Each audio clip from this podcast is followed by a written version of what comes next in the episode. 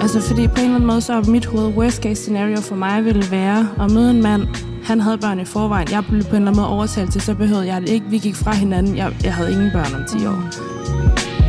Det er lidt ligesom et spil Ludo. Du skal bare have en sex, ikke? Altså, og man ved ikke, hvornår den kommer. Og det her, det var mit aller sidste forsøg, at det lykkedes i.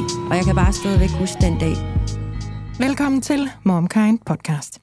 I dag der skal vi tale om at være solomor, fordi flere og flere kvinder vælger at få børn selv. Men hvordan kan det være? Skyldes det fraværet af en partner på det tidspunkt, man selv ønsker børn?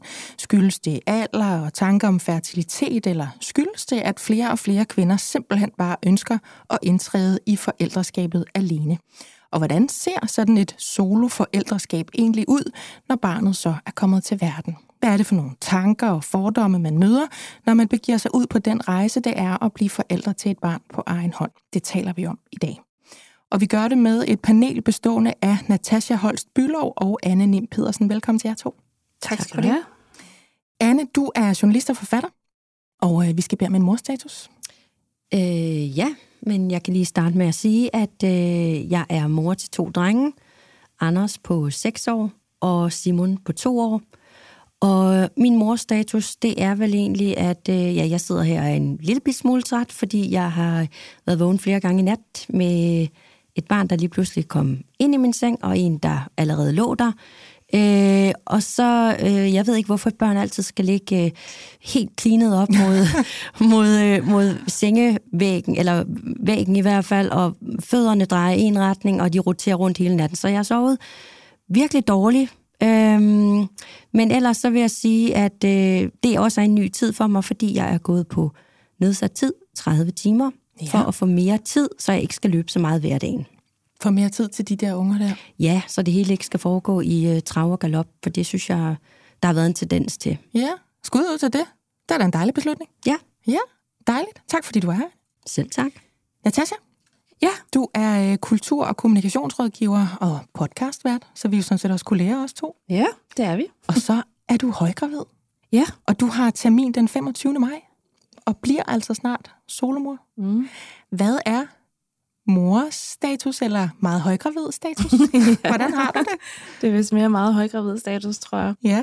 Øh, jamen, jeg har det godt. Øh, jeg, øh, jeg er der jo små tre uger til min termin, og jeg er lige gået på barsel. Jeg havde første barselsdag i fredags. Så jeg synes, min, øh, min status er en eller anden form for erkendelse af, at øh, de der fire uger før faktisk er rigtig givetige for mig i hvert fald. Fordi min krop begynder at, ja, det ved jeg ikke, sige fra på en eller anden måde, for vand, vand i fødderne og Ja. ja, alle, alle sådan nogle lækre sager, som gør, at det er dejligt faktisk at kunne holde lidt fri. Øh, og så oplever jeg også det der med på en eller anden måde at indstille sig eller jeg indstiller mig på en anden måde, fordi jeg har mere tid til at tænke over, at jeg rent faktisk skal være nogens mor. Ja. Øhm, ikke at jeg ikke har tænkt over det de sidste otte måneder, men altså, der er bare på en eller anden måde mere plads til det, og cope med det, eller sådan forberede sig. Og det øhm, er jeg glad for. Du fortalte før, at du havde det der karpaltunnelsyndrom. Ja. Det havde jeg også. Øhm, og for dem, der ikke kender det, så er det, at ens håndled bliver besat, øh, og det er nogle nerveender, der bliver trykket på, så man har en blanding af følelsesløse hænder, der dog stadig gør ondt. Ja. Det er helt diabolsk. Og du fortalte også, at du havde tabt en tandbørste op ja, i dit ansigt. Præcis. sådan. Ja, ja. Min eltandbørste, den for rundt, fordi jeg, ikke, jeg mistede grebet. Ja. Og det er jo også nogle ting med, altså, det gør ondt at skrive på computer, og jeg kan, ikke, man kan ikke, jeg kan ikke sidde ordentligt, fordi så lukker alle mine vener til, og jeg kan ikke, altså sådan, det er jo, Ja. det er som om, jeg føler mig sådan helt, øhm, jeg ved ikke. Det det er under, At jeg du har taget færgen og kørt bil herover og alt muligt Ja. ja. Aarhus. Appreciated i øvrigt. Altså, jeg kan godt huske, hvordan det var at sidde i det her studie og være helt ekstrem højgravid. Og jeg kan også genkende den der med, hvad skal jeg bruge de der fire uger til? Mm. Er det bare sådan noget ferie eller hvad? Og så finder man ud af, nå, men der skal jeg bare sådan sidde tilbagelænet derhjemme med spredte ben og svede i en uh, XXXXX uh, large t-shirt uh, og, og spise slik ferskner, eller altså bare være. Ja, ja. Jamen, og det er præcis sådan, jeg har det. Ja. Og så glæder jeg mig jo. Altså, jeg glæder mig jo sindssygt. Jeg kan jo også mærke, hvordan den der følelse af, af moderskab på en eller anden måde bobler ind i mig. Altså den der sådan, forventningsglæde i hvert fald. Ja. Ej, det er så dejligt. bliver stærkere og stærkere. Det er en magisk tid. Den søde ventetid. Også selvom den kan være lidt uh, anstrengende og gøre lidt ondt i, uh, i nallerne. og tillykke jo. I øvrigt, Tak, Ikke tak. Også? Jamen, så kan jeg jo sige, min morstatus, jeg er mor til Elle, eller til Ellen, som er tre år og lidt til, og til Trille, som er 6 måneder, et halvt år. Og jeg kommer lige præcis i dette øjeblik fra den første, aller, aller første dag i Ellens nye børnehave. Fordi hun er nu ikke længere et dagplejebarn, hun er et børnehavebarn. Og det er for sindssygt for min morfølelser. Jeg øh, kan ikke forstå, at hun er så stor, fordi jeg har lige øh, født hende, føler jeg. Der er jo nogen, der siger, at det er på ens børn, man skal se, hvor stærkt tiden går. Og det tror jeg bare er rigtigt, fordi nu er hun sådan en, der selv har styr på, hvor hun skal hænge sin rygsæk, og hun skal have madpakke med, og de skal på udflugter, og hun har nogle voksne dernede, og lige pludselig er der legeaftaler, og øhm, jeg har bare den der følelse i min krop af, ja, tiden går, og hun bliver større. Og øhm, vi har en baby derhjemme, så vi er sådan lidt spændt for. Men det fungerer som sådan en krystalkugle nogle gange, hvor ja, men lige pludselig, så skal hun også alt muligt. Og så vil hun også have kiks med på madpakke, selvom det måtte man ikke, fordi noget med en sukkerpolitik og sådan. Altså kan I se den der med, at det, det, det går, tiden går, ikke? Um, så det er jeg sådan lidt emotionel over. Uh, jeg synes, det var for sindssygt at være dernede og se alle de der store, store børn, hun skal gå sammen med. Min lille Elle, som jo ikke er lille. Det er jo det, der er med det. Hun er faktisk en ret stor pige, ikke? Så øhm, det er det fordi, nu, nu er jeg jo, øh, jeg, har, jeg har jo første gang skrevet, så jeg har ja. jo ikke nogen børn endnu. Mm-hmm. Eller, ja, jeg ved, hvad jeg mener. Ja, Men er, det. er det fordi, at, øhm, altså, at man mærker, at du mærker den der følelse af, at hun bliver mere og mere selvstændig? Altså sådan, er det er det, ja. det, der ligger i det? Eller? Ja, og det er det der med, at jeg, øhm, jeg synes, det var så svært, da hun var baby og da hun var lille. Hun var en rigtig intens baby. Øhm, det ved man godt, hvis man har hørt den her podcast af, jeg har lige ved at sige, bare en enkelt gang, fordi jeg nævner det, så snart der er nogen, der vil høre på det. Øh, og nu er hun bare tre et halvt. Nu er hun en lille person. Og det der med, at hun skal eksistere et sted, hvor hun ved noget om tingene, og jeg ved det ikke, og jeg er der ikke. Jeg er med på, at sådan var det også hos dagplejemor, men det er trods alt en anden måde. Her, der er det, der er der altså nogle ret store børn, og mm. nogle ret sådan store lege, og man har pligter, og der er rammer, og der er regler, og det det blower mit mind, at jeg nu om lidt er mor til et institutionsbarn, øhm, som skal holde i hånd, når de er ude og gå tur og sådan noget. Det, det er bare for vildt, at børnene bliver ældre. Det kan jeg godt forstå, ja. at du synes. Ja. Det er dejligt, at jeg er her og, øh, og tale om det her emne med os, altså at blive solomor. Det er et emne, som øh, vi har fået efterlyst af flere omgange. Der er mange, der skriver, at der mangler øh, lyd, litteratur og billeder øh, at spejle sig i, når man er på den rejse, når man tager den beslutning. Så det prøver vi i hvert fald at skabe i dag i løbet af de næste 45 til 50-55 minutters tid. Vi ser, øh, hvor meget vi har på hjerte. Formentlig en del. Det her, det er MomKind Podcast. Jeg hedder Majbrit Maria Lundgaard.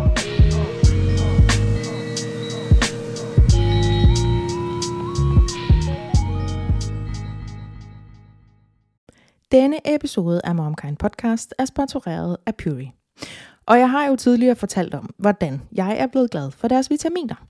Men nu har jeg lyst til at dele, at jeg også er blevet glad for deres kollagen. Jeg blander faktisk deres CP1, som er testet ren kollagen, og CP3 Beauty. CP3 indeholder nemlig zink og biotin, der blandt andet bidrager til at vedligeholde normal hud, og jeg oplever faktisk, at jeg både får mindre tør hud og færre revnede fingerspidser, når jeg tager det her. Udover zink og biotin, så indeholder CP3 Beauty også C-vitamin, B6-vitamin og hyaluronsyre. Puris produkter er testet for renhed og kvalitet, herunder uønskede stoffer som tungmetaller, pesticider og lignende, og du kan selv se testresultaterne, hvis du scanner QR-koden på bagsiden af deres produkter.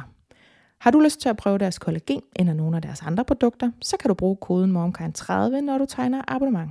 Så får du 30% rabat på de første tre leveringer, og altså på produkter til 3 måneder. Anne, du har jo faktisk skrevet en bog om det at blive solomor, øh, som med rette bare hedder solomor. Så du har virkelig gjort dig nogle tanker. Du har virkelig, hvad kan man kalde det, researchet dit valg og dine følelser omkring det at få øh, to børn, som du har fået selv.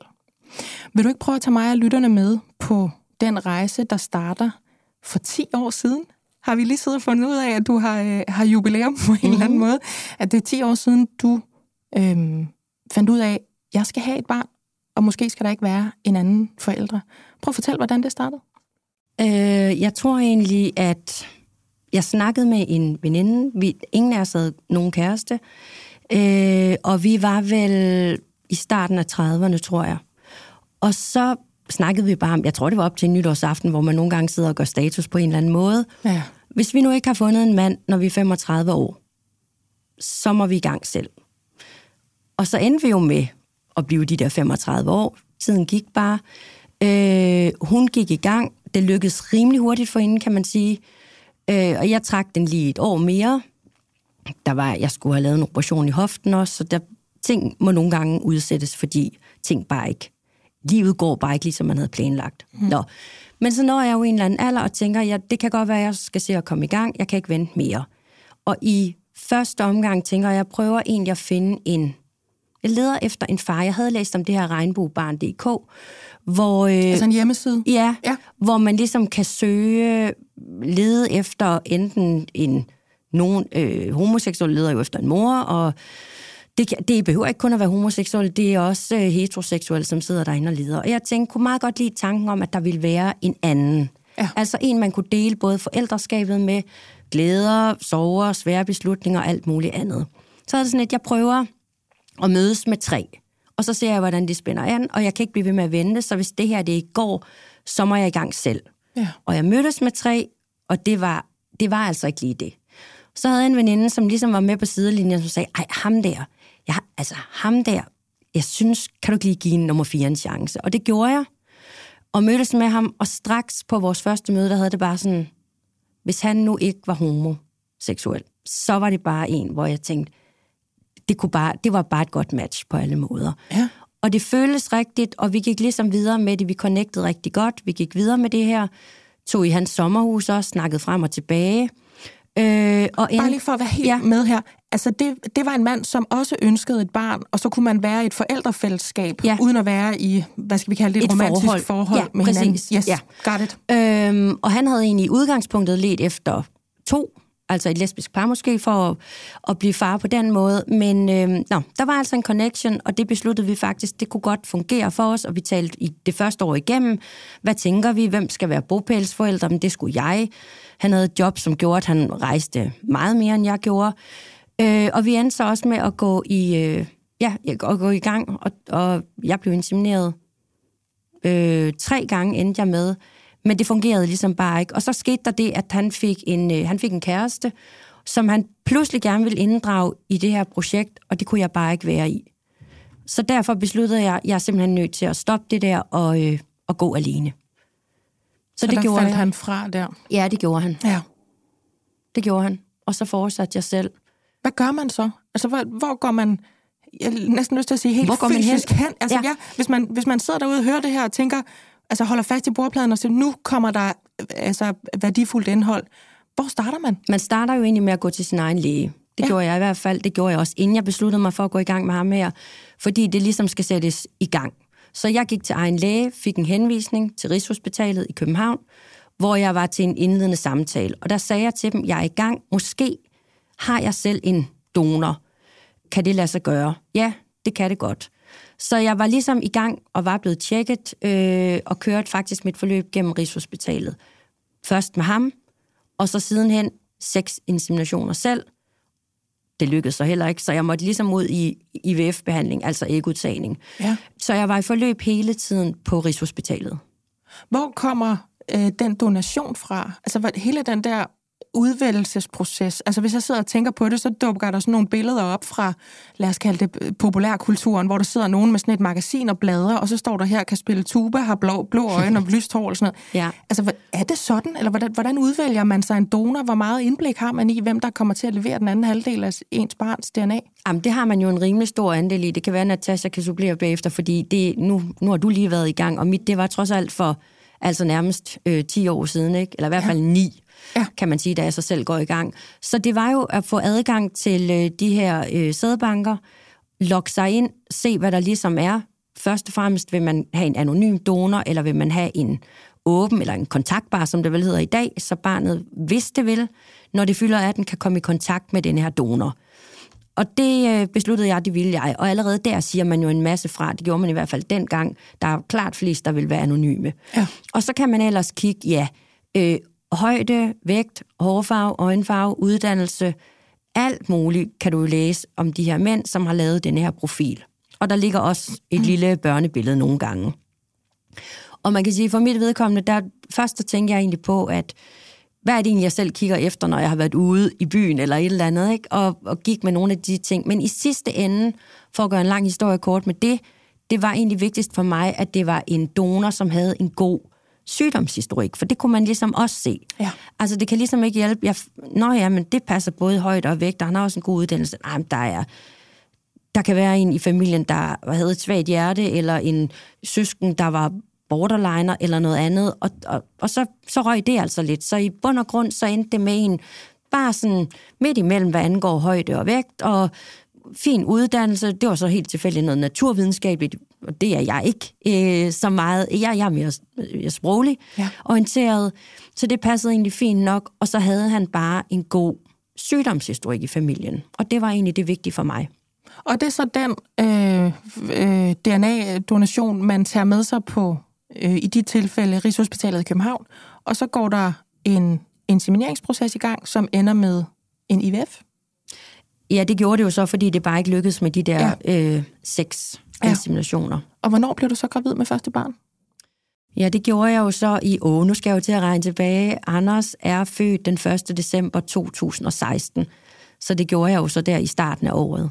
En, øh, en forårsgraviditet. Ja. Hvordan var det, Anne? At finde ud af, at du var øh, blevet gravid, og du skulle være mor? Det var jo, ja, det var fuldstændig vanvittigt, fordi det var jo, det er jo sådan, når man er i det offentlige, behandling i det offentlige, så har man jo kun de her, øh, sådan var det dengang, seks forsøg, og så gik vi direkte over til IVF. Og det her, det var mit aller sidste forsøg, at det lykkedes i. Og jeg kan bare stadigvæk huske den dag, der var en af de sygeplejersker, man lærer dem jo at kende, især når man går der lang tid, som meget sødt ringede op med en besked. Efter jeg selv havde ringet ind og fået svar på den der blodprøve, så ringer hun også op og siger, ej, jeg, kan bare, jeg har lige mødt ind, jeg har set resultatet. Ej, hvor er det vanvittigt. Og det var virkelig vanvittigt. Tænk en gang, det lykkedes. Hun havde hele tiden sagt, det er lidt ligesom et spil Ludo. Altså, man ved aldrig, men du skal bare have en sekser, ikke?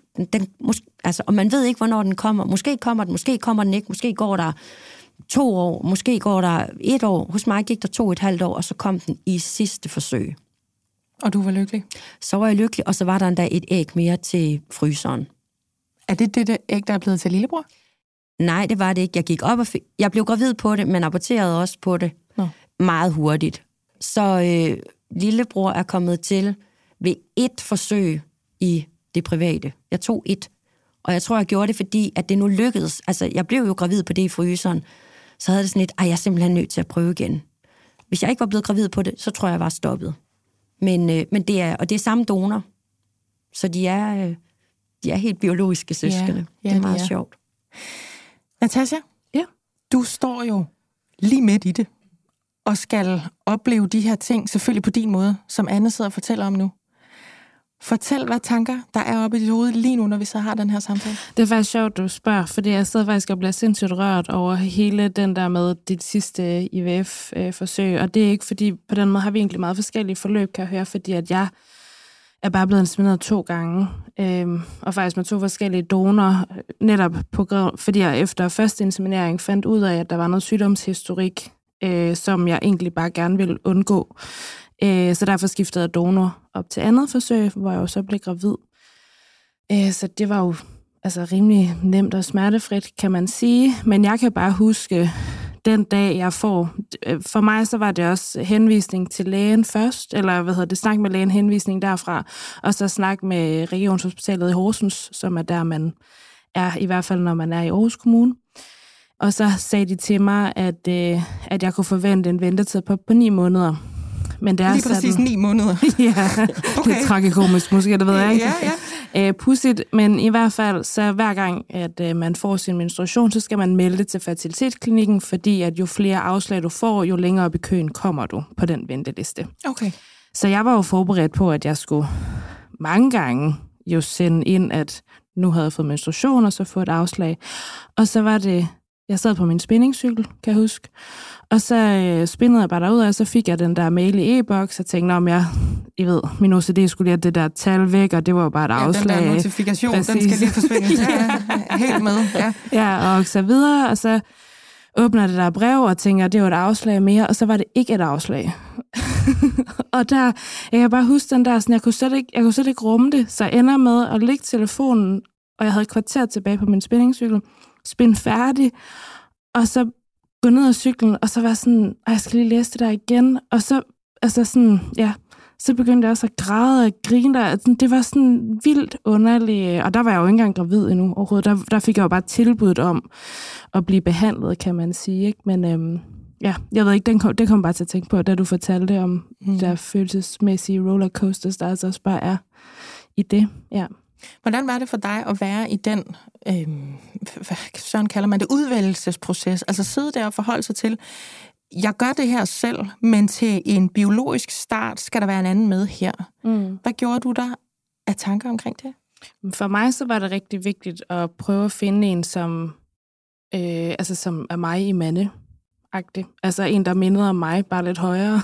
Ja. så lidt højere løb på steghår og almindelig fysik. Og, altså, du ved, på den måde. så faktisk, så ved jeg ikke hvorfor, men så havde jeg et eller andet med øjnene. Øh, for mig var det vildt vigtigt at ramme grønne øjne. Øh, men jeg fandt også ud af, for jeg har en mor, der er sindssygt skarp på, på sådan nogle ting, at, at det kan man ikke. Altså, du kan ikke... Du ved, det er ikke en konstruering. Jeg tror, at jeg... Det var ikke, fordi jeg gik til den der udvalgelsesproces, fordi jeg ville konstruere det perfekte barn. Men jeg ville bare vildt gerne have, at, at han ville kunne... Der vidste jeg ikke, det var en han, eller jeg vidste jo ikke noget. Men altså, en, der kunne spejle sig i mig, øh, indtil det gik op for mig, at det, det kan man jo bare overhovedet ikke. Du ved det ikke. Altså sådan, du, du kan, for det kan jo være, at dine gener overhovedet ikke er dominerende, eller er det, eller det ved man ikke. Så jeg tror, efter, efter den erkendelse, så, øh, ja, så tænkte jeg, så må jeg bare prøve at gå med en helt almindelig, gennemsnitlig type. Øh, og det gjorde jeg. Og det, øh, ja, det har jeg det. Det, det synes jeg, ja, det var det, der var for mig. For jeg ved godt, der er også nogle kvinder, som, øh, som vælger en, altså den mand, de vil være tiltrukket af. Ja.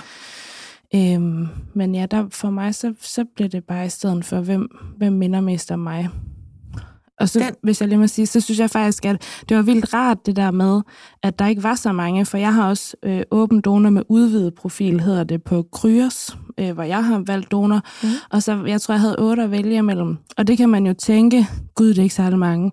Men for mig i hvert fald, da jeg sad i de der kataloger og skulle tage stilling til, du får jo alt at vide, når du vælger åben donor med udvidet profil. Altså, du får, du får et... Øh, et, en, øh, en lydfil, hvor han beskriver, hvorfor han er donor. Han har også skrevet det i hånden.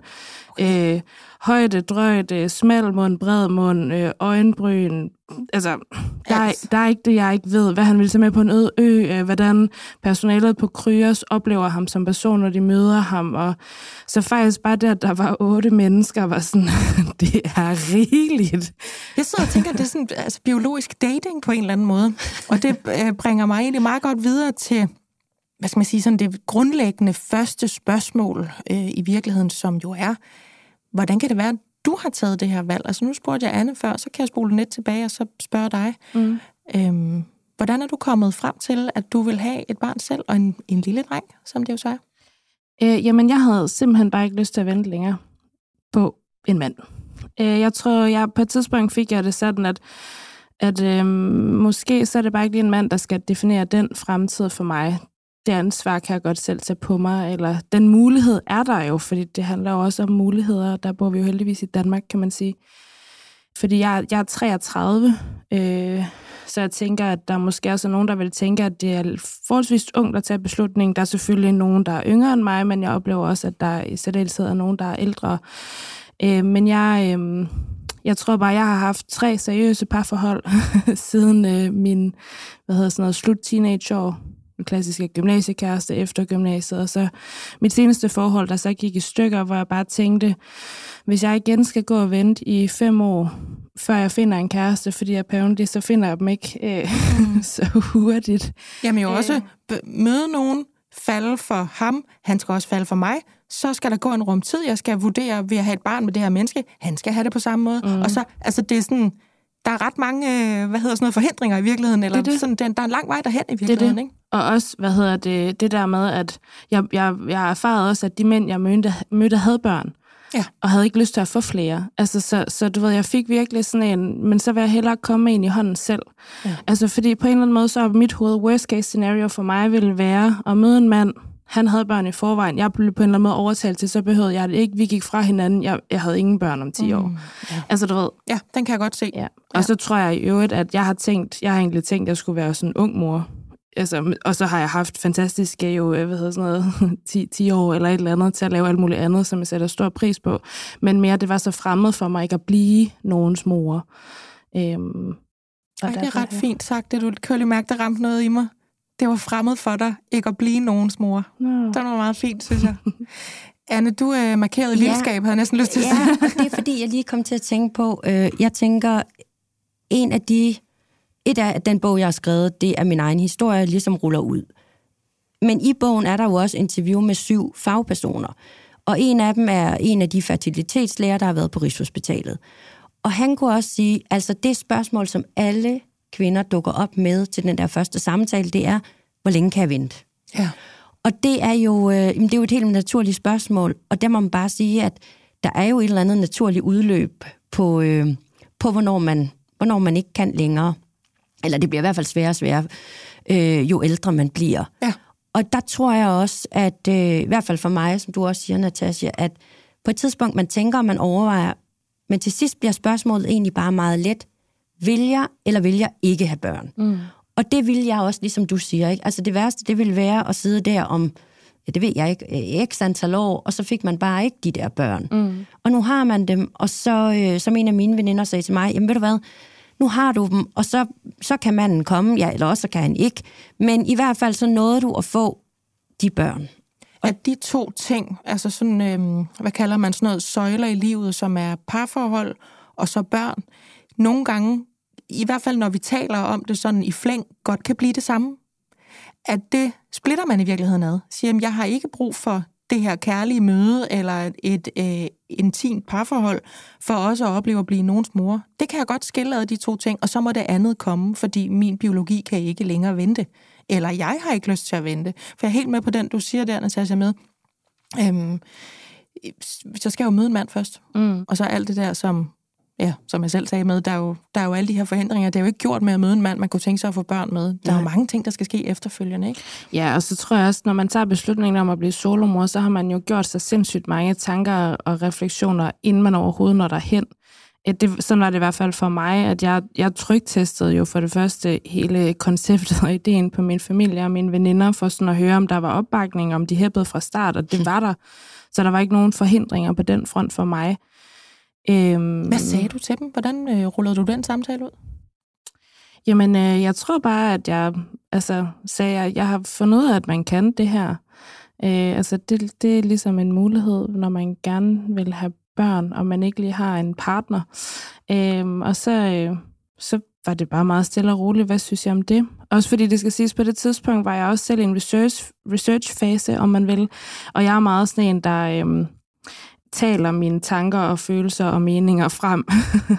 så på den måde var det meget naturligt for mig at dele alle mine tanker meget tidligt, for ligesom at finde ud af, hvad jeg selv følte. Jeg tog også fat i lægen, før jeg var klar til overhovedet at Altså, jeg tror, jeg havde ikke taget beslutningen helt der. Jeg tænkte bare, nu kan jeg ikke komme videre. Nu har jeg brugt et år på at tale med venner og familie. Ja. Nu skal bliver jeg nødt noget til, input. Ja, nu skal jeg have input fra noget fagpersonale. Altså, Ja. nu skal jeg prøve at komme i gang og mærke sådan, okay, når jeg så står dernede ved lægen, hvordan Ja. føles det? Når jeg så taler med, øh, altså, hvad hedder det, Ja.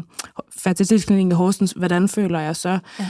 Velvidende, man kan jo altid sige nej tak. Det er jo ikke sådan, at så er du tilmeldt dig, og så er det bare... Nu kommer du herind. præcis. og det var på mandag. ja, præcis. Vi står og venter.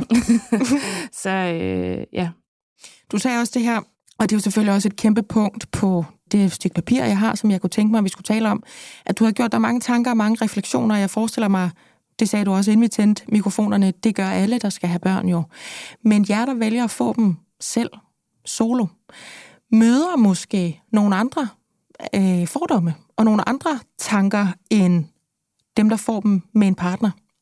Anne, har du mødt nogen øh, fordomme eller nogen øh, uvelkomne kommentarer eller sådan kritikpunkter, når du har rullet dine overvejelser eller din valg ud for folk, eller når du øh, møder op i verden og har dine to øh, dejlige drenge og siger, dem har jeg selv? Nej, faktisk ikke. Og det er egentlig øh, det, er det samme som hos dig, Natasha. Jeg, jeg, jeg sagde jo også i min familie og til mine veninder, hvad jeg havde tænkt. Der var ikke en, der øh, der pippede. Men, men når man ellers følger med i debatterne nogle gange, for dem, de kører jo løs derude, ikke? og ja. hvor folk de siger, Åh, dem der får børn selv, det er bare egoistisk og sådan nogle ting. Det er jo slet ikke, fordi vi har aldrig har tænkt på, at vi gerne vil have dem en mand. Altså, sådan, sådan var det bare ikke lige på det tidspunkt. Og så vil jeg også sige det der med, vi er bare egoister og sådan noget. Jeg har aldrig fået det at vide, men jeg kan jo høre det, og så er det bare sådan lidt, er det ikke altid egoistisk at få et barn? Altså uanset om vi er selv, eller man er, ja. eller man er det ene, eller man er det andet. Ja. Man kan det i hvert fald sige, hos os, der er det da virkelig velovervejet. Altså ja. det, er der øn- det er der om noget ønskebørn, ellers så vil vi da aldrig gået i gang med det her projekt. Men jeg, jeg, hvad hedder det, jeg, jeg har heller ikke mødt det i min altså, nære omgangskreds, øh, eller sådan, heller ikke direkte, men der, jeg har haft en episode på sociale medier, det var så ikke, det var ikke en besked direkte til mig, men, men om en, der havde stærke holdninger til, at jeg både var solomor og selvstændig.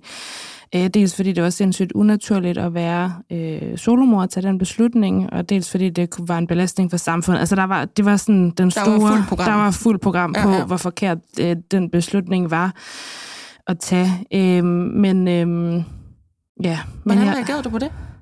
Men faktisk, så tror jeg, jeg blev sådan lidt, som Anna også siger, sådan, der er jo ikke noget, jeg har tænkt mere over hele mit liv.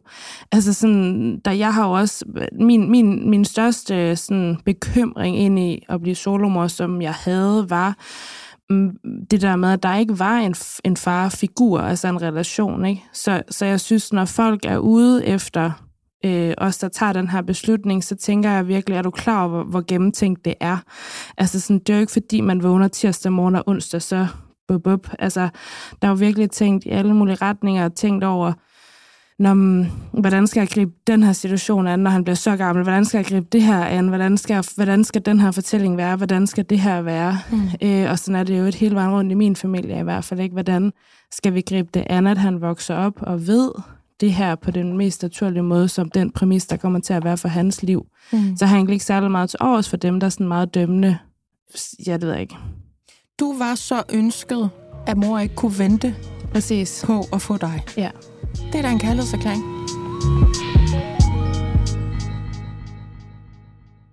I forhold til det her med, for jeg er fuldstændig enig med dig, Anna, for jeg har også kigget lidt rundt, øh, inden jeg skulle lave det her program, og jeg skulle line jer op, øh, som det hedder på øh, mediesprog. Og jeg kan også godt se, at øh, debatten den øh, raser, og, øh, og øh, fuld program, det er der da ved Gud.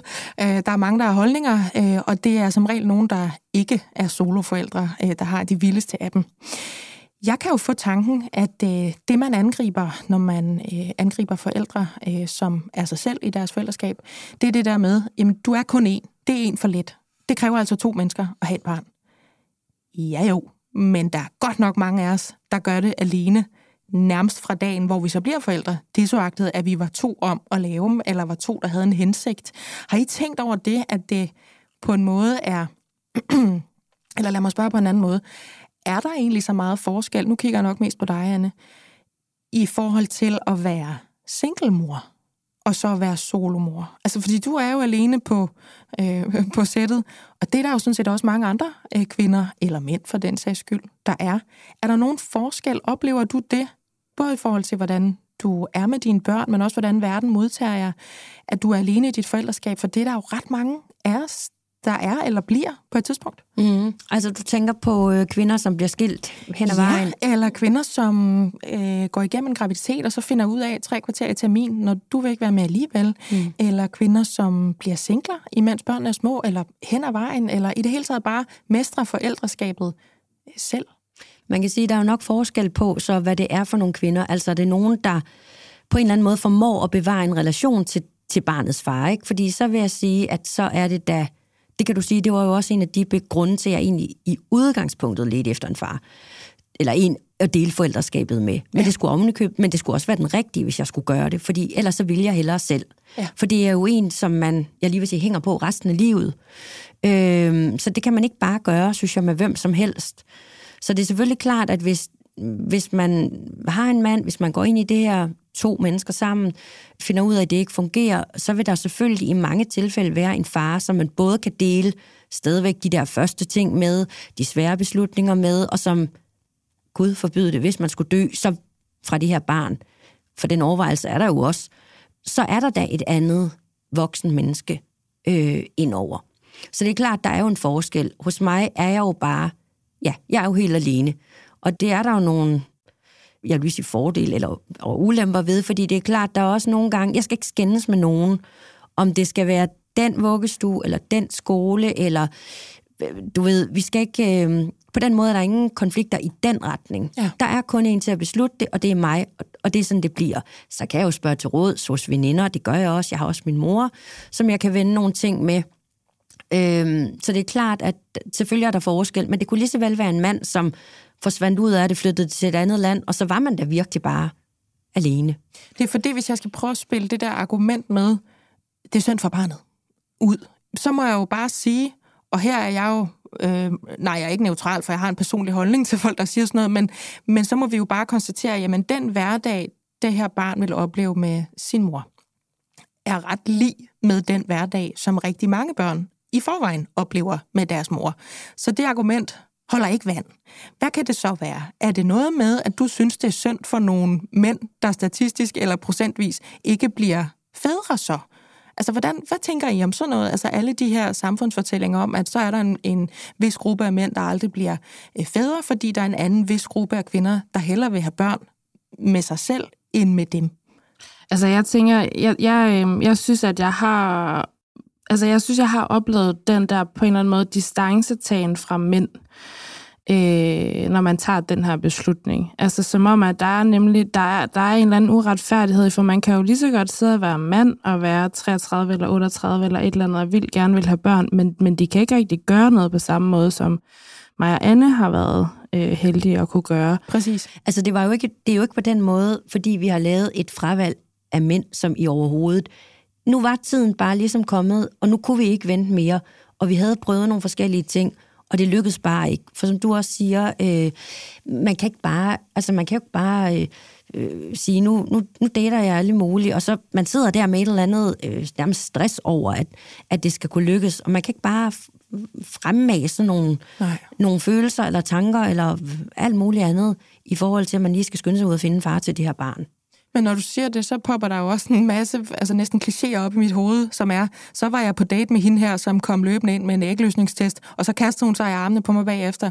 Det tror jeg da også, der er mange mænd, der vil betakke sig for. Mm. Æ, så synes jeg da, der er noget mere rene linjer, og som I jo begge to er rørende enige om, virkelig overvejelser bag ved det her, jamen så gør jeg det selv, fordi jeg skal ikke skændes med dig.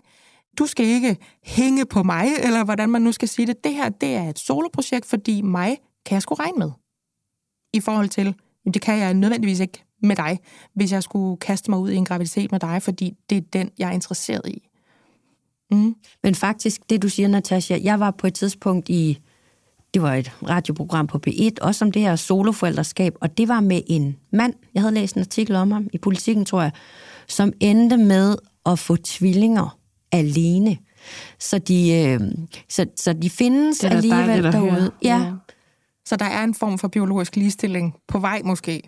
På en eller anden måde er der i hvert fald. Men I er med på, hvad det er for en debat, jeg sådan lidt pirker til, når, når vi snakker om altså sådan, øh, reproduktivitet, aktivisme mm. eller noget andet, det sikkert hedder. Altså den her med, der er en demografisk gruppe af kvinder, som altså har øh, en livmor, og så er der en anden demografisk gruppe af mænd, som statistisk aldrig får børn. Og så kan man lave en eller anden form for pil hen til det ene og til det andet. Ikke? Mm. Jo. Men man kan sige, på den måde, så synes jeg jo, at ansvaret bør være ligeligt fordelt på begge parter, for det er jo lige så meget mændenes ansvar at finde en dame og en mor til deres øh, børn, som det er kvinders ansvar, og så i den diskussion at finde en mand. Øhm, og det i vores tilfælde er det så ikke lykkedes nogen at finde os, og så finde nogen. og det lever vi fint med, ikke? Men, øhm, ja, men jeg er helt med på, med på, på snakken, og jeg er også helt med på de argumenter, der ligesom er mod, øh, at det er synd for barnet i en eller anden grad. Øh, min oplevelse er bare, at det tit nemlig handler om det der med, nå, men men hvem skal så være farfiguren? Hvor jeg sådan tænker, som sagt, det er jo også noget, jeg selv har overvejet, men når det kommer til stykket, så er min oplevelse bare, at når, når, i hvert fald for mig, når jeg har gjort det her selv, så mærker jeg også, hvordan min familie rykker sammen i bussen. Altså sådan, ja. hvordan der på en eller anden, og det, det kan jeg jo ikke sige, hvordan det ville have været, hvis der havde været en mand, men af gode grunde er der jo sikkert højst sandsynligt flere ting, som jeg deler, fordi at jeg jo er alene med det ellers, øh, med min familie og med mine øh, tætte venner. Og på den måde tror jeg også, at deres følelse af medansvar alt andet lige er større, end hvis der havde været en makker derhjemme. Jeg Og tror så- altså også, nej, jeg undskyld, jeg tror også, der er et eller andet med, der er jo så mange familieformer i dag. Det var i hvert fald det, der var dengang, jeg skrev den bog. 37 var der registreret. Jeg tror, der er 73 i dag. Nå, det er jo helt vanvittigt. Men i hvert fald så sagde øh, Anders, min ældste, som er seks, så sagde han nemlig på et tidspunkt, ikke så lang tid siden, det ville nu være dejligt, hvis vi havde en far. Og så sagde jeg, hvorfor det? Jo, fordi så kunne han lave mad, mens vi legede. øhm, og det var sådan Ja. et eller andet med, ja, det, det ville også være dejligt, fordi, og det er så en anden ting, der er jo kun en til at gøre tingene i det daglige, og det er ligesom mig. Men når det er sagt, så har vi talt meget om det der med, han spørger egentlig ikke så meget efter det, men så prøver jeg ligesom at forklare, at, og sådan er det i hans klasse, jamen nogen er, nogen er adopteret, det er jeg så også. Der er en pige i Anders' klasse adopteret, solo adoption er vi så ude i her, ikke? Der er nogen, der er to mødre, der er nogen, der er to fædre. Øh, og så prøver jeg nogle gange at sige, "Men prøv at tænke på, det er ligesom, øh, du har en lillebror, det er der nogen, der ikke har, der, så er der nogen, der har, altså, så prøver man lige at sige, hvad der er. Så er der nogen, der boede i en lejlighed, og så var der nogen, der, der boede i et hus. Ja, eller, og nogen havde ja. en hund, og nogen havde... Vi har en kat. Ja. Og så er der ligesom... Og så har vi et billede hængende. Så er der Alfons Åberg. Han har ingen mor, men han har en far. Du har en mor, og du har ingen far. Nå. Og, og så, så er vi ligesom videre fra det.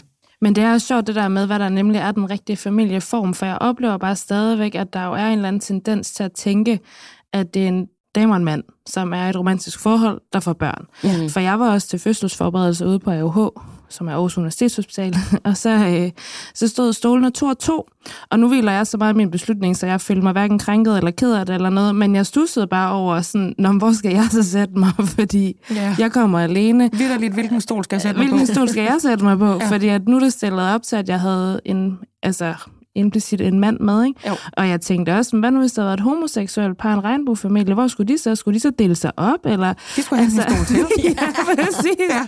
Det var meget mystisk. Måske skulle I bare lave en stabel af stole, og så kan man tage ja. Stole efter behov. Men også, hvorfor, hvorfor, altså, hvorfor skal I sidde der i jeres tosomhed til fødselsforberedet? Altså, eller, eller sådan, jeg forst- Men det er også ligegyldigt. Noget andet, jeg har tænkt på, var også, at det er også, måske er det også, hvordan man går til tanken omkring relationer. Altså fordi, at for mig, så, øhm, jeg kommer også selv fra en familie, hvor at, øh, mig og min søster har ikke samme mor, og mig og min bror har ikke samme far. Øhm, altså sådan så, altså, vi er mange mennesker i min familie, som ikke hører sammen biologisk, men som har sindssygt gode relationer på tværs alligevel. Ja.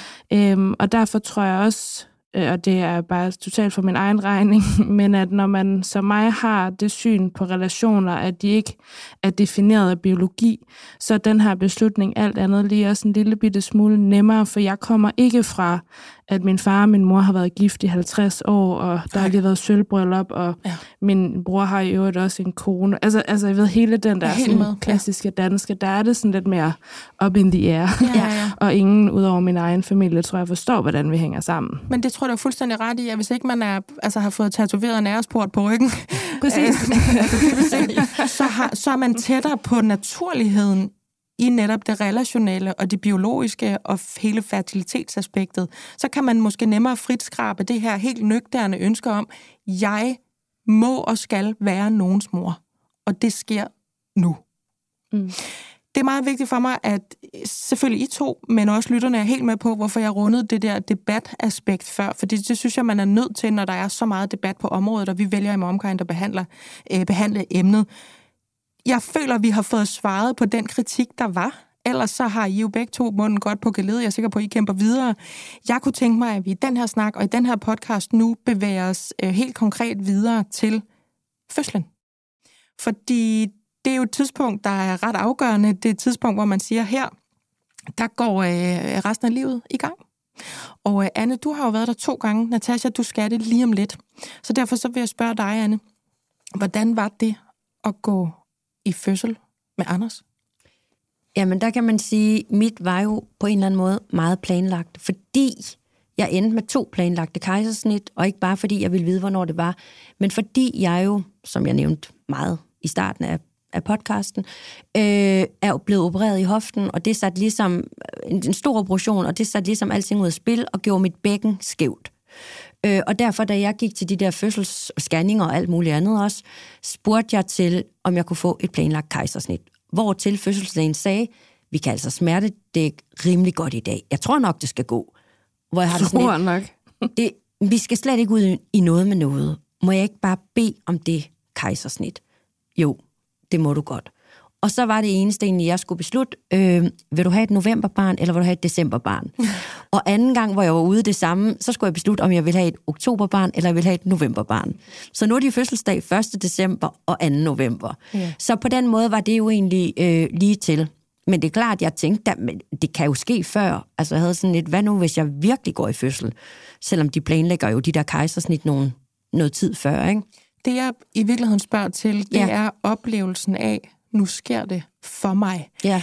Hvem, altså, hvem kigger man på? Kigger man på nogen? Har man sig selv? Har man en veninde med? Har man forældre med? Har man en anden relation til øh, sygehuspersonalet? Hvordan er man i det der ekstremt intense, livsomvæltende moment selv? Fordi, som vi lige snakkede om før, så er der to stole til fødselsforberedelse, men her, der møder man der møder man bare øh, altså, helt kalvknædet op selv. Eller, altså det er ja. der, jeg vil hen i den nave der, når man, man siger, nu går det her i gang, nu er der effekt af min beslutning. Ja, jeg havde spurgt en veninde på forhånd. Øh, hun var egentlig med til begge drengenes kejsersnit. Ja. Så øh, det var ligesom på plads inden. Jeg havde også tænkt, der er jo også mange, jeg har været i en mødergruppe, som består af solomøder, øh, hvor de har haft en mor med, eller ja, det har også været veninder ellers, ikke? Og jeg havde også spurgt på forhånd en veninde, gammel veninde, vil du være der, når det er? Og det ville hun så gerne. For jeg tror også med det, hvis jeg må supplere, så, mm. så tror jeg ligesom med alle mulige andre ting, så er det jo ikke fordi, at når man tager en beslutning om at være solomor, at man så har lyst til at være alene omkring alle de der store ting, der sker i ens liv. Nej, man skal ligesom Nej. bare have fundet ud af, hvem er det så af mine nære relationer eller min familie, som jeg har lyst til at dele den her oplevelse med, og ja. så bliver der jo talt meget om det Øh, altså sådan, for jeg har også, øh, min bedste veninde skal også med til min fødsel, øh, og, øh, og, og, det, og det er simpelthen, fordi jeg er bange for, at jeg får sådan et lille pige-syndrom, hvis det er min mor, der står ved siden af mig. Der føler jeg sådan lidt mere, at min, øh, min veninde, hun, du ved, jeg kan sige sådan, så nu, nu, nu så kan du lige sætte dig sammen, ikke? For jeg tror, jeg ville være bange for, at jeg vil sige til min, til min mor, hvis hun var med, sådan, kan du ikke bare fikse det, for du fikser jo alt andet for ja. mig. Ja, ja. øh, men, ja, men mere det der med, at, at, øh, ja, at vi har jo ikke lyst til at være alene om ting. Eller det havde, det, for, for, for, altså det havde jeg i hvert fald. Nej, altså, har jeg, jeg ikke. ikke. Altså sådan, så man, man rækker jo ud og, altså sådan, og deler øh, med andre mennesker, kan man sige, i stedet for den der partner, hvor det jo er givet, at, at det er den partner, der skal med, hvis man er to. Ja, jeg får lyst til at sige, at det er ikke ønsket om at være solo, det er ønsket om at få et barn. Ja. Ja. Men det er også derfor, jeg spørger ind til netop den situation, som det er det, man ser for sig. Altså, det er jo der, man ligger der og enten øh, føder øh, ved kejsersnit, det har jeg selv gjort to gange, eller føder vaginal. Altså, liv kommer ud af krop. Mm. Og hvem rækker man ud efter i det? Hvem deler det øjeblik med en? Når vi ellers, øh, når det sådan bliver fremstillet øh, i, i tekst og billeder, så er det jo netop den der mand, der står der Men med en i hånden. Ikke? Der tror jeg vildt meget, at det også handler om, hvad det præmissen er. Ja. Altså, fordi man kan sige, at dit sammenligningsgrundlag er jo, at du har gjort alle de her ting med en mand. Ja. Men for mig og Anne, nu tager jeg dig med, Ja. øh, så er præmissen jo anderledes fra start. Altså sådan, vi har jo, vi er jo fuldstændig afklaret med, at det ikke er den store kærlighed, the love of our lives, der står ved siden af os i den situation. Ja. At det er en helt vildt god veninde, eller for nogens vedkommende en helt vildt god ven, eller en, jeg har også hørt om en ekskæreste, eller altså en mor, eller hvem det nu kunne være, men i hvert fald et eller andet menneske, som vi jo sikkert alle sammen har mennesker, der kommer virkelig, virkelig højt op på, altså Ja, ja. nærmest jo nogle gange større end kæresteforhold, fordi venskaber går jo faktisk sjældnere i stykker end parforhold, kan man sige, ikke? Er du meget tæt på at sige bros before? Præcis. ja, jeg er med. Nej, Jeg forstår med. du, hvad jeg mener? Altså, Mhm. at, øhm, at, at den der livsbegivenhed for mig er præmissen jo fra start, at jeg skal dele med et andet menneske. Ja. Så, så jeg har slet ikke øhm, overvejet andet end, ja, hvem Og præcis, og præcis, hvis jeg bare lige må supplere, vi har jo aldrig prøvet andet. Og det går jo egentlig igen, også når det bliver, øh, du ved, når du får dit barn, Natasja, og når vi i hverdagslivet og sådan nogle ting, der er nogen, der siger, hold da op, mand, det må bare være hårdt. Og, jamen, jeg har jo aldrig prøvet andet. Nej. Så vi har jo ikke på den måde noget at sammenligne med, som hvis vi nu havde haft en mand. Inden vi netop kommer frem til den hverdag der, hvor man er selv på sættet, så er jeg lige nødt til at spørge, da I spurgte øhm, de gode venner der, om de ville være med, blev de ikke sindssygt rørte altså sådan sindssygt beæret, fordi hvis jeg tænker, at jeg skulle spørge et andet menneske, vil du være med, når jeg føder mit barn? Det synes jeg må være så stort. Altså at blive givet den sådan, hvor jeg lukker dig ind i det her, jeg gør nu. Det er det største, jeg kan invitere dig til. Vil du komme? det, der er vildt skægt, det er, at min veninde, hun bragte det på banen, før jeg selv gjorde. Ja. Og du godt ved, jeg vil med til din fødsel. Ja. Og så snakkede hun så meget om, hun skulle med til min fødsel, så hun til sidst sagde, Åh, vil, du, vil du egentlig gerne have mig med til min fødsel? ja. Og så gik der noget tid, og så sagde jeg, jeg vil helt vildt gerne have dig med, så her er en vaskeægte forspørgsel fra, Ja. fra min side til dig. Ja. Men hun var så engageret fra start, og det er det, jeg også mener med at mærke den der sådan begejstring, der er, selvom det ikke er fra en mand, så kan det godt være fra andre mennesker. Ja da. Så jeg, jeg øhm, ja, virkelig godt spørgsmål, men, Men, hun, men jeg hun oplevede det modsatte, præcis. Ja, ja. Jeg kan faktisk ikke huske det, men, men jeg kan huske, at der slet ikke var noget, øh, det skal jeg lige tænke over, eller, åh, det ved jeg ikke lige. Det ville hun bare gerne. ja. Det er altså også helt magisk at være inde på en fødestue. Og så vil jeg også lige, det kommer jeg lige til at tænke på, at tingene rykker sig jo også nu, øh, fordi jeg tror, det er fra 2024, der må solomødre give en del af deres barsel. Jeg tror, det er den der øremærkede barsel til fædre, som at man kan søge om selv nu som solomor, kan man give videre. Jeg har ikke helt styr på til hvem, fordi det er jo ikke, jeg kan det jo ikke, for jeg føder i 2023. Men bare, øhm, at der, der skal også et skred der ind i netop, hvordan man kan altså, ja, være sammen Indrette på en anden sig. måde, og indrette sig ja. på en anden måde. Ikke? Jo. Altså sådan, jeg synes, der er noget vildt fint i, at man kan give en del af sin barsel til en anden, fordi det også handler om tilknytning. Det handler jo også om, øh, som du sagde, Anne, der Gud forbyde, at man skulle dø fra det der barn. Det er da også noget, jeg har tænkt sindssygt meget over. Hvad, altså, hvad skal der så ske? Eller sådan, det kan man næsten ikke bære, men Nej. Man bliver nødt til at tænke over det. Og jeg tror også, at den tanke gør, at man i en eller anden grad får et stort behov for at skabe tilknytninger mellem barnet og andre mennesker. Ja. Altså sådan, den føler jeg allerede nu, inden han er kommet ja, i Ja, hvert fald. ja. Ja, jeg Helt bliver sikkert. så glad, når min mor hun siger, at vi skal have et barn. Og for nogen kan det lyde sygt, at hun siger det på den måde, det er jeg med på. Men for mig er det sådan, gud var rart, hun embracer det så meget, at ja. hun skal være bedst. Ikke? Jo. Og det samme med min veninde. Vores der er familie som, skal have et barn. Ja, præcis. Ja. ja. Helt med på den. Og det samme jo med min veninde, som så gerne vil med til fødslen, at hun bare, altså, det er jo, altså, jeg føler mig jo så heldig, ikke? Altså sådan, fordi at jeg så har en, en tro på, at, at tilknytningen bliver stor, og den vil jo bare, tænker jeg, blive endnu vildere, hvis man vil kunne give noget af sin barsel væk. Det er det punkt, jeg har på min liste over emner, jeg meget gerne vil igennem med jer, før vi snakker om det levede liv og hverdagen, når man så er blevet... Er du okay, du sidder og holder på maven? Ja. Var der et spark? Ja, han spørger jo, ja. Så skal jeg gøre alt, hvad jeg kan for ikke at være hende der sådan, jeg rører lige uden at spørge, fordi det har folk altså delte holdninger til.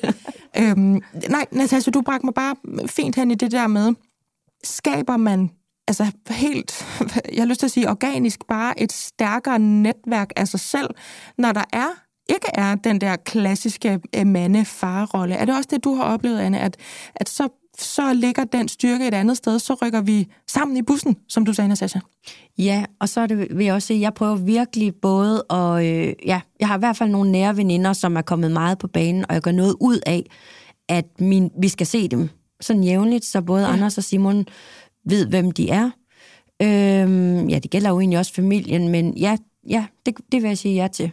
Det gør jeg. Ja. Jeg synes, vi hopper over i det levede liv. Hverdagen med øh, børn. Natasha, af gode grunde, øh, så kan du indtage en lyttende position sammen med mig her. Øh, jeg ved godt, hvordan det er at have to børn, men øh, jeg deles med deres far om dem. Anne, du, stor, fed, gør det selv. Øh, så jeg starter lige med at komme over med en medalje. Øh, fordi jeg har også to børn, og kan nok ikke helt forstå, hvordan man gør det. Til trods for, at jeg godt ved, at det gør rigtig mange. Jeg har bare i den der fase lige nu, jeg er så træt. Jeg er så udmattet af at være mor til to. Men du gør det bare. Og du har sikkert også været i bad og alt muligt, Ja. inden du kom herind i Ja. dag. Fortæl om den hverdag. Fortæl, hvor den bliver rå, hvor det bliver hårdt. Vær ærlig omkring, Ja. hvordan det også kan være. Og så også fortæl, hvornår det bliver helt øh, rosagyldent. Altså, jeg vil sige, jeg oplever jo nærmest alt. Der er de dage, der bare kører, hvor jeg lige vil sige, de opfører sig præcis som de skal. Der er ikke optagt til noget konflikt eller skænderi, og det er der, hvor jeg har tænkt, og det var inden jeg fik Simon, hold da kæft, det er da bare lidt. Jeg kunne have tvillinger, eller kunne have nogle flere børn, hvis det var det. Ja. Det kører jeg bare derud af. Og så er der jo de fuldstændig andre dage, hvor det hele bare, hvor jeg er ved at skrige, altså, og det har også sagt til mine børn, ved I hvad, nu må I simpelthen stoppe. Jeg trænger til at få noget ro i hovedet. Jeg har simpelthen lyst til at tage på hotel. Og så bliver de jo kede af det, og så må jeg undskylde med det samme. Men hvor det simpelthen bare bliver for meget, fordi det er jo 24-7, jeg er på banen med alt. Og det er også derfor nogle gange, når der er ja, mig, Britt, nogen i par, som måske øh, fra den ene dag til den anden skal have børnene selv, om at hive en bedsteforælder over, så har jeg det sådan et, ej, ved I hvad, skulle prøve, hvordan det er. Det gør jeg hver dag, det der. Ja. Når det så er sagt, så vil jeg også sige, at sidste år blev jeg faktisk sygemeldt øh, fire måneder med stress. Jeg vidste ikke, det var det. Jeg er vant til at have et øh, travlt arbejdsliv, eller ikke måske travlt, men et arbejdsliv, hvor grænserne flyder lidt. Øh, jeg, jeg kan ikke bare regne med, at jeg altid er fri. Telefonen den kan ringe øh, på alle mulige tidspunkter. Det gør den ikke hver dag, men det er sådan lidt, øh, hvad skal man sige, et familieliv, som er det er uforudsigeligt. Ja. Det var det, jeg ville sige. Ja. Et familieliv, som er uforudsigeligt, for det er det med to små børn. Og da Simon begyndte i vuggestue, han er født under coronaen, han er et af de børn, der har taget imod alt. De fire oh. første måneder havde han 32 sygedage. Nej. Jo. Og i det næste halvår, der var vi på totalt i den lille familie, som består af tre, på omkring 50. Vi tog corona, vi tog skoldkopper, han, det var øh, RS-virus, øh, host og snot, og indlæggelse et døgn på herlev, og jeg var ved at blive sindssyg. Og det betød jo også, at mit uforudsigelige arbejdsliv og mit uforudsigelige familieliv, det gjorde simpelthen bare, at jeg var ved at falde om. Øh, og fik flimmer for øjnene. Og jeg havde faktisk ikke selv fundet ud af, at det var stress. Fordi jeg er vant til at travlt. Ja. Men det var det altså. Og der sagde min læge, ved du hvad, dit glas det er rimelig stort, men selv et stort glas kan blive meget fyldt. Og ja. inden det der, det vælter, ja. så trækker du stikket. Ja. Og det gjorde jeg så i fire måneder. Og det havde jeg faktisk let ved. Og det var bare åh, helt rigtigt at gøre. Øh, så der ligesom kom ro i lejren. Og nu er Simon blevet større, og har passeret de der to år. Der var en af pædagogerne, der sagde, at det der det bliver bedre, når han bliver to. Så havde jeg bare sådan, Lene, det der må du ikke engang sige. To år, det var jo et år. Ja. Men det holdt sgu. Og lige nu er det bare sådan, der er 7-9-13 gået længere imellem hans sygdom, så jeg er bare, jeg har fået mere ro på, og nu er jeg, som jeg også sagde, gået ned på 30 timer, i hvert fald det næste halve år. Mm. Øh, og det er, man kan sige, det er altså ikke bare, det er ikke børnenes skyld, og det er heller ikke arbejdets skyld, det er, det, det er kombinationen. kombinationen af de to ja. ting, ikke? Ja. som gjorde, at jeg simpelthen ikke, jeg var i galop, og jeg var i trav, men jeg skridtede aldrig, og jeg hvilede aldrig. Ej. Sådan var det bare. Men det der, det er jo også en af mine største bekymringer faktisk. Altså dels det der med at have været single i nogle år, og så tage en solobeslutning, og så vide, at om ikke så lang tid, så er der en, der hænger på mig 24-7. Ja. For du er altså, jo selvstændig. Du har jo også et high pace til arbejdsliv formentlig, ikke? Jo, præcis. Ja. Øhm, og det har, det har jo fyldt så meget, at det faktisk har lavet min egen podcast, der hedder Best Baby, hvor vi netop taler om, hvordan man får de der ting til at gå op i en højere enhed, fordi at at som selvstændig, og bare generelt er der jo mange, sindssygt mange kvinder med karriere, som, som også godt vil ligge mange timer der, og hvordan forener man øh, de ting, eller men, sådan, ikke? Men, jo. Men, jeg, men det er bare, altså sådan, så det er bare, det er rart også det der med at høre, at man må også nogle gange tage nogle altså, svinggærninger, eller man må sadle om, eller man, altså sådan det der med at, tror jeg, at finde en ro i, at man må også lidt go with the flow, og man bliver også nødt til øh, løbende ligesom at tage stilling til, hvad der er godt for en selv og for ens børn. Og, altså sådan, ja. Da du sagde det der, Anne, med, så kan jeg godt nogle gange, når der var en familie, der består af to forældre, som må hyre hjælp ind, fordi de skal være alene. altså, den, den var ikke spildt på mig, den der. Og der sidder også nogen med hørebøffer på lige nu og tænker, nå, ja, ja. ja så, så kom det sådan til mig, det der udtryk med, øh, man kan tåle det, man skal. Men så fortsatte du med, at så var du faktisk sygemeldt med stress i fire måneder. Så det er ikke altid, man kan tåle hvad som helst. Og Nej. vi endte med, at det var kombinationen af, at du har to børn, og du har et meget fyldigt arbejdsliv, og arbejder rigtig meget. Og I to har det til fælles, at det ønsker I samtidig med, at I insisterer på, at I også godt må være mødre. Har du et eller andet ekstra gear, som, øh, som andre mennesker ikke har? Eller hvordan ser du det der, den der kapacitet til, altså den der ramse, du sagde før? Fordi mm. når jeg har kigget rundt, så er det sådan noget her, så er det præcis sådan en situation der, som folk, de sådan tester vandene på, altså når man snakker om at være selv med børn. Ja. Gør man det? Og Ja. du har endda to. Ja, men jeg vil sige, at jeg har også indrettet mig på nogle punkter. Men først så vil jeg sige, det er ikke fordi, jeg ser mig selv som et karrieremenneske på den måde, med en arbejdsuge på 60 eller 70 timer. Og jeg er, øvrigt, jeg, jeg er så heller ikke selvstændig. Jeg havde bare, eller jeg har et almindeligt fuldtidsarbejde på 37 timer, men fordi jeg laver, øh, ja, jeg er journalist, og jeg har nogle medvirkende nogle gange i nogle tv-programmer, som ringer på nogle tidspunkter, hvor de selvfølgelig er fri, og det er derfor, jeg bare aldrig helt kan vide, hvornår jeg kan slukke telefonen. Nu er jeg blevet meget bedre til det. Jeg er blevet meget mere opmærksom på nogle ting. Øh, så det er, det er uforudsigeligheden i det. Det er det, det, der ligesom var med til at vælte det. Ikke? Men så vil jeg sige, at jeg har rengøring, jeg har måltidskasser, og så vil jeg også sige til dig, Natasha, noget, jeg er rigtig glad for. Jeg har barnepiger. Jeg har simpelthen øh, i nogle af de institutioner, som drengene har gået i, har der været nogle pædagogmedhjælpere, som man gerne måtte spørge, og som de simpelthen har været så glade for. Så jeg har faktisk to barnepiger, så boede der en nedenunder, som desværre flyttede til Aarhus, fordi hun skulle læse. Nå, hvor bor hun? Jeg skulle lige til at Gud, sige, ja. jeg skulle lige til at sende hende i sige, min retning? Jo, det kan jeg godt. Hun bor inde midt i Aarhus, og Jamen, hun har simpelthen perfekt. passet øh, ejerforeningens børn. Forældrene bor stadigvæk nedenunder, så når Clara hun er hjemme på sommerferie eller på juleferie, så kan man godt stadigvæk spørge. Øh, så, så det har jeg selvfølgelig gjort brug af, og så er der så sket det dejlige, at efter 75 år i Vejle er min mor flyttet fra det jyske og til Frederiksberg. Altså. Øh, ikke kun for at hjælpe, fordi det kan hun, altså hun bliver også træt, hun er 75, 76 nu, ikke? Mm.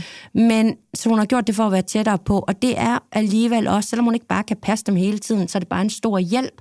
Og jeg kan lige gå ned forbi, og så, øhm, ja, og så er vi der et par timer, og så kan jeg da lige sidde og puste ud et øjeblik, ikke? Ja. Men jeg har faktisk også gjort det nogle søndage her, og det er ikke særlig lang tid siden, ringede, spurgte en barnepige, kan du komme og passe dem i to timer? Og det har de sagt ja til, og så tager jeg simpelthen og sætter mig ned på en eller anden café udenfor med en kop kaffe og bare slapper af og kigger ud i luften, fordi jeg bare trænger til at blive lavet op. Det synes jeg er mega stærkt, at du gør. er Fordi det godt, tror det jeg også, at der er mange, der kan føle skyld og skam over. Altså, hvad, nu har jeg jo ikke nogens mor endnu, men, men bare, øh, det synes jeg også, apropos debatter og sådan noget, at man, Mhm. mm-hmm. man hører, at folk ja. øh, skammer sig over at have brug for den der alene tid. Jamen, det vil jeg gerne øh, sige højt, at det har jeg faktisk haft altid. Og der var, øh, jeg tror, Anders var tre måneder, da min mor, og det er jo så en anden ting ved at være solo, og jeg har i ikke hele tiden skulle ammes, fordi jeg havde ikke mælk nok, så han, var på, han fik flaske, og det kunne min mor jo lige så godt gøre nogle gange. Så jeg var til, jeg var, gik ud og spiste, fordi jeg har altid haft brug for det der, i øvrigt altid, at blive lavet op, øh, for ligesom at kunne være i det. Men det godkender jeg bare lige over en kamp her, og jeg er vært, så jeg bestemmer. Uanset om man får børn øh, med nogen eller med sig selv, øh, så er det ikke det samme som, at man ikke har brug for at mærke sig selv eller blive ladt op, uanset hvordan det så måtte se ud. Så øh, den er, den er øh, øh, hvad hedder sådan noget, stemplet, den der. Det er helt okay. Men det der også bare er det, det er, at jeg tror, hvis, at, hvis jeg selv skulle have djævelens advokat, og- og apropos det der med, hvad andre folk tænker, så kan jeg også lige høre folk sige sådan, hvorfor har du valgt at blive solomor, hvis du så vil have fire barnepiger og en au pair? Og, altså, du ved, øh, men det handler jo bare stadigvæk om, at man gerne vil, synes jeg, sætte et liv i verden, og jeg synes, at jeg har noget bidrage med til det liv. Jeg tror, det bliver et godt liv, han får. Men det kan da godt være, at jeg bliver nødt til at have en barnepige hver torsdag, men det bør jo også være fair nok. Og ved du hvad, det er jo nu her i de små, altså det ved du også meget, ja, det er nu her, når de er så små, at det er så hårdt. Det bliver jo meget bedre på et tidspunkt. Og jeg har også tænkt på, jeg har spændt buen hårdt lige nu med de her to små børn, og man er bare nødt til at, jeg lige vil sige, ikke komme igennem det, men altså, øh, det, det bliver anderledes på et tidspunkt, og så kommer den der frihed og luften igen. I er faktisk øh, selv ret godt på vej, fordi øh, det sidste, vi skal, øh, inden vi er nødt til at stoppe det her program, det er, at jeg kunne tænke mig, at du, Anne, øh, giver et par øh, små råd eller en lille betragtning til den lytter, øh, der måtte sidde derude lige nu med hørebøfferne på og tænker, er det her må noget for mig? Er det noget, jeg skal give, begive mig ud i øh, og blive solomor? Kan det anbefales? Ja, det kan det godt, fordi som jeg sagde til en start, eller i hvert fald i programmet her, så er beslutningen, eller det er ikke sværere at sige til sig selv, vil jeg gerne have børn, eller vil jeg ikke? Ja, og så skal man gøre det. Og der er en udløbsdato på, så man skal heller ikke sidde og vente for længe. Der er en udløbsdato på, og det er der altså også på det her program. Desværre. Tiden går stærkt herinde. Ja, Ja, Der er gået mere end en time. det Men sådan er vildt. det, når man snakker om noget, der er godt og rigtigt og vigtigt.